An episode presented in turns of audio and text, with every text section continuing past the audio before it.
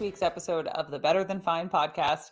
I'm your host, Darlene Marshall, and today's episode has been directly inspired by the last few weeks of my life. Uh, you know, it, even though the trees and flowers are starting to bud out, the days have been getting longer here in the Northern Hemisphere where it's spring. It has also been feeling to me like my clients, my friends, my family, people all around me in all different contexts just seem to have like hit a bit of a wall. And when I peel back a little bit, because I, I, started to notice this trend about a week ago, and then it just continued and started to feel kind of intense.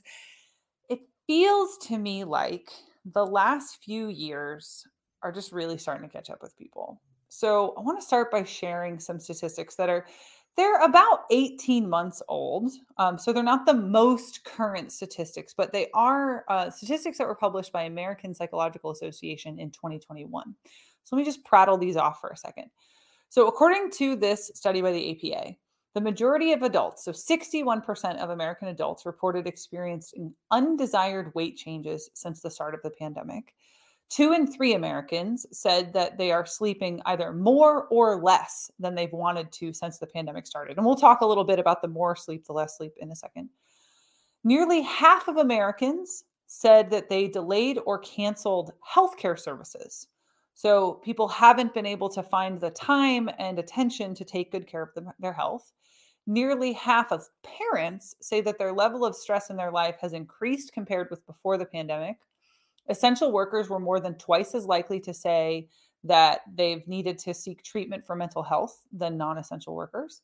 Um, and Gen Z adults, so Generation Z adults, so our youngest adults, were the most likely generation to say that their mental health is worse compared with before the pandemic, which is all to just set the stage to talk about the impact of stress, not just short term stress, but sustained, lasting stress on our experience, our well being, our physiology.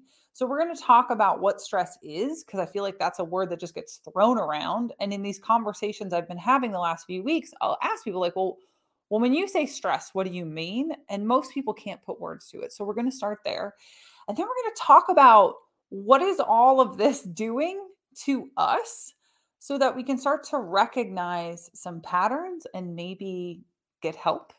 And also, as coaches and practitioners, we can do even more better at holding space for the people that we're here to hold space for. So, heads up that in this episode, we're going to be referencing trauma. We're going to talk about triggering. We're mostly going to be looking at it from the mechanisms of those things in the body. But if uh, listening to content on those topics is not going to be the best thing for your mental health and well being. I just want you to know ahead of time so you can take care of you, which is obviously going to be our priority. All right, but first, I want to share with you. So, the National Academy on Sports Medicine, uh, NASM, is the uh, producer of this show. We are on the NASM podcasting network. Yay, NASM and our producer, Eric. Well, NASM has a wellness coaching certification that has been built by experts in sleep, stress, coaching, neuroscience, movement, and positive psychology. I am very proud that I got to contribute to NASM's certified wellness coaching course. And that certification right now is 50% off over at NASM's website. And listeners to this show have access to what I am told is the only code that can give you $600 off on that certification. That code is Marshall CWC. So M A R S H A L L C WC, that's my last name. Uh, go to nasm.org, click wellness at the top, and then use that pro- promo code whenever you give them your money. Uh, M-A-S, M-A-R-S-H-A-L-L-C-W-C gets you $600 off whatever the current sale price is. Cool. So now let's let's talk about stress, baby. We're going to start off with a bit of vocabulary um, because unless you're a nerd like me and you've studied a lot of body stuff, there's a lot of lot of words. this could easily become word salad. We're going to start off with the autonomic nervous system. So autonomic in this case is all the automatic functions that happen in your body without you even thinking about it. So your heart beats, you don't have to think about okay, beat, beat. It just happens. Your digestive organs, they do their job. Your hormones, they do their job. All of that is governed by the autonomic nervous system. Now, that's in contrast with the somatic system. That's all the things that you do have control of, like your movement, like speaking. Now, obviously, there's going to be some things that cross over, something like breathing, right? I don't think about breathing most of the time, but I can be really intentional about my breathing. So that goes both ways. But the autonomic nervous system generally has first say in something like your breathing, which is why when you're really stressed out, like um, I was mugged in my early 20s, or I should say it was an attempted mugging. He was not successful, but someone tried to mug me. And when I went to speak, my voice was really, really high to the point that my now ex-husband, my husband was was upstairs. He didn't recognize the sound of my voice because my autonomic nervous system had upregulated my stress response and it changed what my somatic system was capable of. Okay, so then I just use this word upregulation. Let's lay this out. The sympathetic aspect of the autonomic nervous system, right? We're stringing these words together now. So your autonomic nervous system has kind of two modes. Sympathetic is upregulation. That's like, let's get all the resources online so we can do what we got to do. We've talked about that before on the show. Like back in the episode on flow states, Chris Bertram was talking about how do we stimulate ourselves because we need a little bit of upregulation if we're going to get into flow. You're not taking a nap, you're trying to do stuff. Parasympathetic, I want you to think about like parachutes. This is the other aspect of the autonomic nervous system is the parachute, the parasympathetic is bringing us down. So you've probably heard the phrases fight or flight that's sympathetic. And then you might have heard the phrase rest and digest. That's parasympathetic, right? That's coming down. Now, what about stress? We throw this word stress around, but what do we actually mean? Well, most people, when they think they're talking about stress, they think they mean like short term, I'm irritated, I'm pissed off, like something's got me going. But there's a lot more to stress as a whole than most people have thought about before. So let's explore it together and let me see if I can get your brain container humming on the stress thing. So, stress is when you've got a demand on your system and I think there's two kinds. So there's this the demands that we choose that we know we can meet the challenge. That's what we call eustress or good stress. You feel good about it afterwards and it regrounds you to baseline, right? So I want to go get a, another degree. Yeah, it's going to be stressful, but I'm choosing to do it. I can do it. I rally and I grow into it. That's a eustress. Becoming a parent, very stressful. Most people would choose it. Um, most people who do choose it feel positive about the experience of parenthood because it's so deeply meaningful. It's a growing stress. So that's what we choose and we can do. Then there's the things that we choose that we can't make. We can't make it happen. We can't get the resources. So we struggle and we struggle and we struggle, and it becomes a form of distress, right? So we've got eustress, we've got distress. This is when your needs and your desires start to go unmet because you can't get there. You can't get them to meet. So you might get frustrated you might end up with lasting stress, maybe even trauma if it's a foundational need that you're starting to struggle to meet. And then, of course, there's all the stressors that we wouldn't choose, the things we would never wish on even our enemies. Those are also distress. So, stress is about demand and resources. How do I meet the challenges, whether I choose them or not? And they might grow me or they might whittle me down. Not all stress is bad. Sometimes stress grows our abilities. That's the stress that we like and we want. If we're left in stress all the time, well, that's not that great for us. And this is where we circle back to the autonomic nervous system. All right. So remember, the autonomic nervous system is all of the things that you don't have full control over, right? I'm not going to choose my heart beating. It's controlled by the autonomic nervous system. So, the autonomic nervous system, we're cruising along in stasis. We're in a good mood. We feel safe. We feel happy. We're doing our stuff. And then fight or flight comes. Like there's some kind of stressor that comes along and it disrupts our stasis. So the boss calls and they're mad. You almost get hit by a car. You get bad news, and now you've got to have some kind of scary medical test, but it's not for a couple of weeks. So, what happens in the body when that happens? The autonomic nervous system recognizes that it's interpreting a potential threat, a lack of safety, a challenge to stasis is the word I wanted. And that perception happens faster than you can even have a thought because the nerve bundles that govern the autonomic nervous system are actually around your rib cage and your thoracic spine. So they're closer than your conscious thought is to your organs, and it shifts the whole system to be ready to deal with that threat. So it's an increase to heart rate and blood pressure. It slows down your digestion and urine production, relaxes the stomach, slows the saliva, slows the gallbladder. That's all because you don't want to have to stop and use a bathroom when you're running from the bear. It relaxes your airways to allow more oxygen in, and also your liver releases glucose, your pancreas releases insulin. That's all like the, the airways, the glucose, the insulin, that's also your muscles can be ready to either fight or flight. It's so that you can be ready to marshal the challenge to the threat. Now, in a perfect magical fantasy world, safety would be reestablished as soon as the threat was over. Your parasympathetic nervous system would kick in and you'd come back to stasis. But for many of us, we're not living in that world right now. We stay upregulated longer than the threat exists. We have threats that don't require us to run or fight. So we don't need all that insulin and glucose, and that has some damaging effects in the body. And we have sustained or repeated perceptions of the threat over and over and over that keep us climbing. What do we do with it? Well, you're listening to the Better Than Fine podcast. I'm your host, Darlene Marshall. We're talking about stress in the nervous system, and we've laid this groundwork of what's actually going on right? So you've got the autonomic nervous system is all the automatic things that your brain's not consciously doing. It can go up, that's sympathetic. It can come down, that's parasympathetic. And ideally, it'd go up when you have a threat and come down right after. And you'd use up all the spare energy from that threat. But that's not always happening for all of us. So let's keep peeling back the onion here.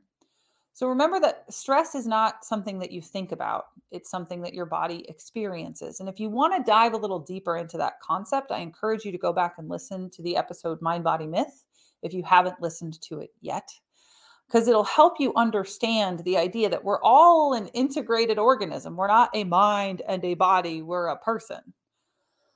So we think about modern life and stress I want to put two things in your head as we continue this exploration of stress in the nervous system. Overstimulation is the first thing I want to put in your head. And overstimulation relates to another big phrase, which is super normal stimulus. Now, the normal here is not like my day to day normal. The normal is like, what did a human organism adapt to experience in their life? So, a super normal stimulus is when it's something bigger and more intense than what we adapt and evolved to handle. And when you're thinking about overwhelm and you're thinking about super normal stimulus, think about your five senses and what we evolved for. How much light did our ancestors encounter in a given day? How loud were the sounds that they would have heard? What flavors or textures or calories in density would have been in the food, what was the degree of comfort or challenge that you might expect in the environment? Now, some types of stress we did evolve to experience, and that those types of stress tend to actually benefit us. So, things like the stress on the body from a really good workout we know that you need to challenge the muscles for them to grow and get stronger and have higher mitochondrial density. That's a eustress. Um, it's also why things like cold plunges are good for us. We wouldn't have been comfortable all the time. And some of the best mechanisms in the body turn on when we challenge it. Now, there are also all kinds of overstimulation that we did not evolve for. Uh, I know I've used the example on this show before of when I worked in New York City as a personal trainer. I'd wake up at 5 a.m., typically still tired. I'd get on the subway within half an hour. It was bright, it was loud, and potentially threatening sometimes. I've had some really messed up things happen on the subway, as is anybody who lived in New York for a decade. Um, I'd get to the gym. The gym was also loud, it was full, it was busy, bright lights, loud music. Um, I'd work there all day. I didn't have anywhere else to really go. And then when I finally did get off of work, I'd get back on the subway, even though it was late at night. It was loud, it was bright, it was potentially threatening. And then I get home, I plug into the TV to try to, soft quotes here, relax. Um, and then, big surprise, I'd have a bad night's sleep. And then I do it all over again. So it's pretty much constantly in some kind of supernormal stimulus all day long, every day, six days a week for years. And I know what I found in myself was I would be dysregulated on my days off. I didn't want to do anything. I just hide in my apartment like a hermit because I need to the bubble of no stimulus. Um, so when we don't make time to re-regulate our nervous system from all that overstimulation, we're kind of just mainlining different forms of stress. And then that becomes our baseline. It becomes our sense of what's normal and functional in the body and in the nervous system. So I want to back up for a second again and talk again about the autonomic nervous system and how it functions. Let's add another layer. So we establish that it's all the things that you don't control. We establish that upregulation is sympathetic, downregulation is parasympathetic, and ideally, when the threat ends, we should come back down. But we're all kind of living overstimulated all day long. So, what does that mean? How does that relate to the statistics at the top of the episode? There are a few competing theories here. So I want to be transparent. I always like to be transparent on the show when I'm talking about things that are emergent or maybe there's a gap in the research. We're not fully sure. But the theory that I want to share is called polyvagal theory. And the reason is that a lot of the therapies and treatments and strategies around polyvagal theory have been shown to be effective, even though we don't fully understand everything that's going on. We know that when we build um, responses and actions out of this theory, they tend to be effective. So let's talk about polyvagal theory. It's based off this idea that the nervous system of mammals, of which we are, of course, a nervous system of, of mammals works in a certain way and it tracks with the evolution of mammals as an organism. And so I've seen this represented as ladders, as steps, as stages. I'm going to use stages for for us for the sake of argument. But the first stage obviously is normal. You're walking around, perception of safety and calm. It's you're cruising at your normal speed, doing whatever it is you do. And then we already talked about something comes along and it disrupts your stasis, you go into fight or flight. Now, we've already covered what that is and what that looks like. But you sustain the stress long enough, or you have a significant enough shock, and you go into the stage of, of what's called immobilization. It is behavioral shutdown. This is freeze. It is an element of what Martin Seligman discovered in 1967 um, that all mammals have this thing called learned helplessness. That we are, when we are in an inescapable situation long enough, all mammals will eventually stop trying to get out of it. And the perception here is that you're under a significant enough threat that all you're trying to do is survive. So you're going to play possum, right? You're just going to play dead. So there's another thing that I want to point out, right? I said it was going to be overstimulation and a second concept. And that second concept is I think this is where trauma comes in. So in the episode with Jordan Feingold, we talked about trauma so that we could talk about growth, right? That it's not all PTSD, that growth exists out of trauma. And just to refresh you, like when we're talking about trauma, we're talking about the idea that your subconscious has a set of rules and beliefs. We call it your schema. It's the idea around how the world works along with your nervous system, right? We said it's kind of monitoring for threat and what your nervous system has experienced. So, trauma is when something happens that challenges the schema so hard. There's either a big shock or it's sustained so long that it changes the schema. And maybe for a while, the schema is kind of broke, can't really reconcile itself and yes, that results in stress, but it can also result in growth. So if you don't find a way to process it through either meaning making, moving through it, or if it's a really sustained stress, you end up with a dysregulated nervous system, a nervous system that can no longer get itself back to that humming along baseline normal state. And you don't easily find your way back to that baseline. So sustained, sustained stress could leave us in not only fight or flight, but in immobilization, in freeze, or like a cross-wired combination of both.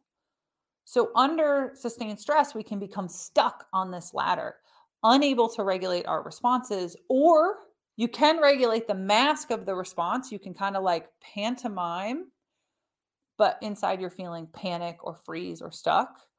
Or we shut down, we shut off, we detach. And the perfect example I can give you, for whatever reason, I can't tell you why, I absolutely have been obsessed with the show Hoarders for years. I've been on a Hoarders kick right now. New season just came out on Netflix. The Unpaid plug. Netflix sponsor us. Um, the wife of one of the subjects in this most recent season gets asked by Dr. Zasio, the woman that facilitates the show, because obviously I don't watch it, um, asks this woman how she feels about what's happened in her house. And she's the wife of the subject. She she didn't do it. And this woman goes in complete immobilization, total internal shutdown. She is all the way in freeze and even has a medical issue called catatonia. She becomes catatonic and can't get out of it. That's this third stage of freeze taken all the way to the extreme. And it's just a perfect example of what we're talking about that person who gets put on the spot and just shuts off. That's that third stage of the polyvagal theory. So you're listening to the Better Than Fine podcast. I'm your host, Darlene Marshall. We're talking about stress in the nervous system. And I've thrown out a lot of language, um, but I want to start weaving it together to give us this picture of the last few years and why this matters when we're talking about stress and wellness and positive psychology and well being and all the things that this show is about. So, I recently had a client who got really mad when her physician said that the physical problems that she's having are all in her head. Um, and I can understand that reaction because for I think most of my life, the phrase, well, it's all in your head, meant that you were making it up. Uh, and I think what it actually is is a very unskillful way of saying stress is the cause of your medical issue. The stress that they're experiencing is very, very real and it's happening in the body because stress isn't a thought that we have it is an experience in the nervous system. The other thing to throw out there, you know, uh, many people who listen, there's plenty of people who listen to the show for themselves, and I love that. Um, I'm honored by it. There are also lots of people who listen to the show because they're positive psychology practitioners, they're coaches, they're trainers, they're fitness and wellness professionals. And depending on someone's regulation, their history, um, their nervous system state and what they're going through is how easily or not they're going to access our tools. And I think about when I worked as a personal trainer as my primary lens, like now I, I still train people, but it's through a different lens. But when I was working in the gym, overstimulated myself all the time. And I'd have clients that, you know, I'd push them because that was, you know, I was HIIT. You want to put people through HIIT. but they had such stressful lives and they had such stressful jobs. And here I am just adding layer upon layer of upregulating stress, especially if it was after work. And big surprise, those people would get injured, those people get dysregulated because it just was feeding the same machine. And I say that to say, we got to recognize what's going on with ourselves and with the people we're trying to work with. Because depending on their regulation and what's up with them, we might be pushing them further underwater. So through through this lens and the nervous system as a whole, I think it changes for me when you understand these layers what being triggered actually means. And let me unpack that. So there's a principle in this work called neuroception. That's the idea that your nervous system is just constantly monitoring for threats in your environment that your conscious mind might not even perceive. Like if you've ever had the experience of like, oh, my spidey senses are tingling, that's what that is. That is your neuroception watching for threat. So you or your clients may have things that their nervous system is perceiving as unsafe. And when you perceive that threat, you go into fight or flight. You don't do anything about it. Maybe you dissociate, maybe you numb out, maybe you detach. Or, like I said, sometimes those mechanisms can get cross wired. That switch can get broke. And you don't even go to fight or flight at all. You just shut right down. And this doesn't happen just because like someone said something that you upset you and you're just too sensitive. It happens because a process that is completely outside of our control. Remember, the autonomic nervous system is what's doing this. And it's not a thought that you're having. It's outside of your control that you're perceiving a threat and this process is starting.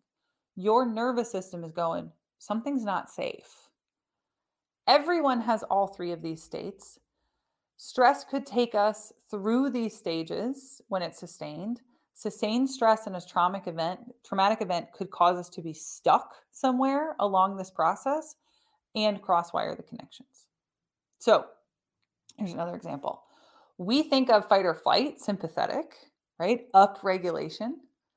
But freeze is actually an emergency shutoff switch. That's parasympathetic. Remember the parachute freeze, unplug, detach long term puts us in a state where we are experiencing hopelessness, helplessness, lethargy, and physical changes. So we have increased insulin activity, which then results in weight gain and coping through numbing behaviors. And so when we think about our clients from a wellness and fitness perspective, and we're saying, oh, the calorie restriction isn't working for that person. They, well, what else is going on in their nervous system? Is that really the appropriate thing for that person who's under sustained stress? Now we're just adding layers of stress and it's going to push them further in the hole. So this all speaks to, you know, what do we do about it? What do we do about the whole person experience that either we're having or our clients are having or just the people around us are having? Well, for someone in freeze, the most important thing is to recognize that it's happening and get the support of a caring, validating, safe person. And I want you to think of it like this this is a, an acute picture in your mind of what this looks like. I want you to imagine that you that the bad guys have come. Whoever the bad guys are, wherever you are when they come, the bad guys come. And you have to hide. And you know if the bad guys find you, you're not going to win. So you have to be very very very quiet so that they don't find you. But now you're terrified to move. And even long after they're gone, you're still terrified because what if they're out there you need a hero to come and let you know that it's safe and let you know that it's time to come out. So, the good thing about learned helplessness, which this would be an example of, right? Seligman's learned helplessness, um, you can unlearn it. And they've proven it in multiple mammal models where learned helplessness is induced. People, dogs, cats, possums, learned helplessness is induced and it can be unlearned. You can be walked through the solutions, taught the tools on your own, and engage with hopefulness, which can be a huge antidote to helplessness. If you think this is you or your client, the number one thing is to get help. Work with a therapist trained in trauma. This is what that work is about. And I want to own because I always try to own on this show so that you don't think that I'm some poobah up on the hill. This is me. I had decades of shutdown without realizing like that that's what was happening and i was showing up in my life the mask the veneer on that mask was so shiny that people didn't know I've only learned this information in the last few years, and to say that it has been helpful is an understatement. It has been massive in healing what I had no idea was a damaged nervous system. And in the intro to the show, I walked you through the stats because we've all just been through this massive cultural sustained situation that we could not get out of and we just had to accept day after day. And for some people, it's not over. And behind each of that wave of the of this virus was also all of the other waves that has come.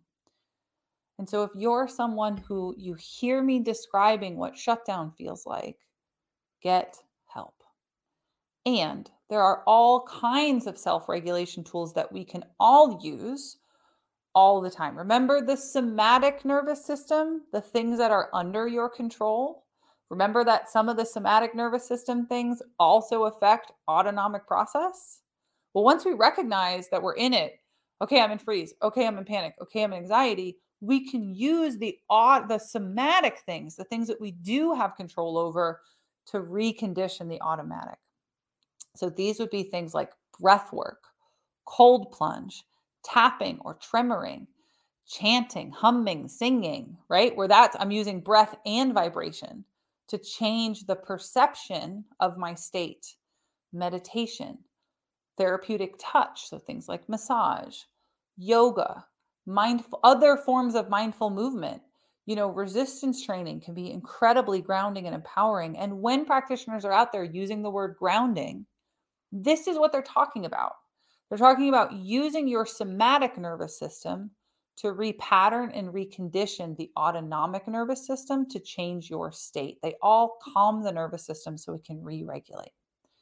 And of course, working with a trained mental health professional so you could integrate those experiences that have happened in the past and find your way to that growth thing that Jordan was so kind to educate us about earlier this year. When we recognize that we're in these states, we have the opportunity to do something about it, that opportunity can feel really overwhelming. I used to talk about having a therapy hangover, right? The emotional hangover of bothering to open the box and go, oh God. But we have to be willing to step into that process to get to the other side of it. Because part of repatterning all of this is looking at what's happened, rewriting the story, not only in our mind, but also in the body and how we relate to ourselves. And it can be done. Learned helplessness, we know, can be retaught. And that is a thought that I hope brings you hope and opportunity for growth. Of course, I would love to hear any feedback that you have on this episode. So if you want to find me on the internet, here's some places you could do it. You can email me at info at darlene.coach. I'm on Instagram. It's also darlene.coach. Um, LinkedIn, I'm easy to find. I also have a Substack called More Better, um, and it's coachdar.substack.com. If you're a fan of the show, I hope you already subscribed. Thank you to anyone who's been out there writing reviews. If you're watching on YouTube, like and subscribe it, my friends. Leave us a comment. Let me know what you think. Thank you all. Take care. Make some time to regulate that nervous system and be well.